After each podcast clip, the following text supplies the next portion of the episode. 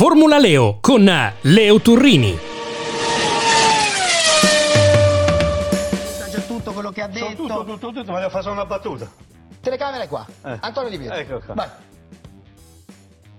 Già secca niente sta sentenza.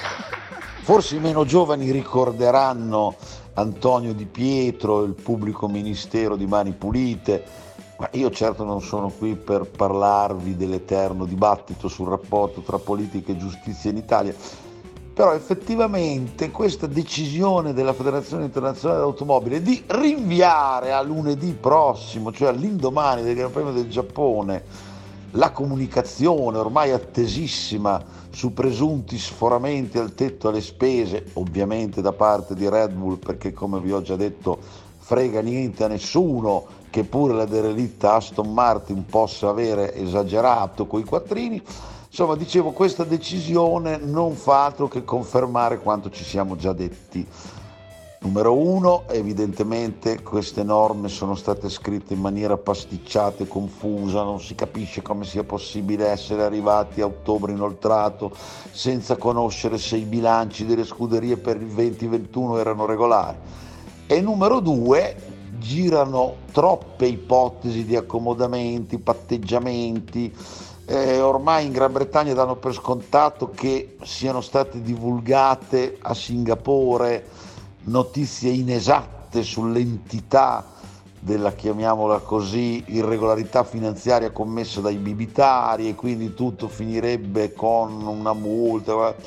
Insomma, fatto sta che dobbiamo aspettare il lunedì 10 ottobre, godendoci prima il Gran Premio del Giappone sulla meravigliosa pista di Suzuka. È terribile, non si può applicare. Oh, non devi dire così. Perché no? È una Ferrari. È una merda. Va sempre in sottosterzo e la distribuzione del peso è un disastro.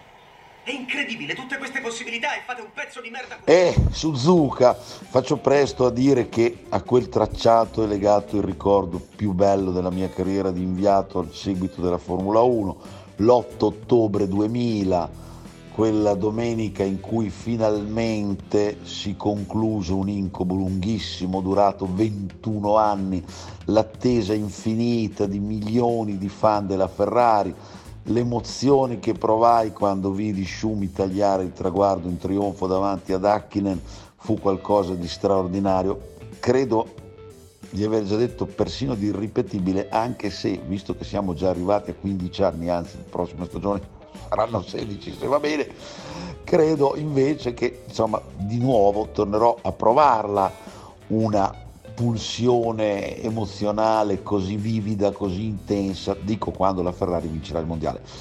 Io ovviamente non penso che la macchina attualmente a disposizione di Leclerc Sainz sia come la rossa che Niki Lauda trovò e che definì con quelle parole che vi ho fatto sentire prima, tratte dal film Rush. Non c'è dubbio però che in Giappone sia difficile immaginare un Leclerc e un Sainz in lotta per la vittoria, come almeno nel caso di Carletto è stato invece nella notte di Singapore.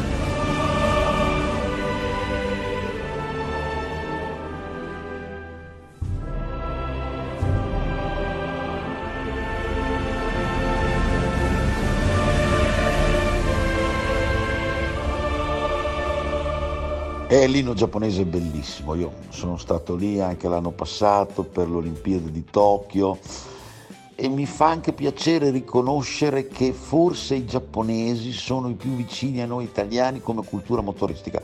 Per me sono anche meglio dei tedeschi, per quello che ci mettono nella loro ricerca, per quello che rappresentano, dico anche fuori dalle corse, eh, dei brand mitici come Toyota, pensate alla Honda che adesso pare stia di nuovo mh, consolidando il legame con Red Bull che peraltro non si è mai interrotto.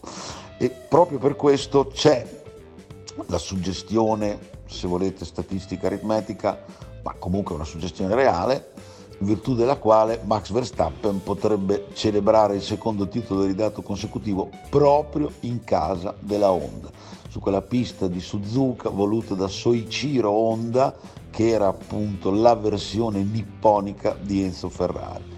Ecco, potrebbe accadere se fosse, devo dire, da un punto di vista soltanto sportivo, nemmeno sarebbe una brutta cosa, anche se ovviamente lasciatemi sperare come sempre che ci possa essere un pilota del cavallino sul gradino più alto del podio come accadde a Suzuka quell'8 ottobre del 2000.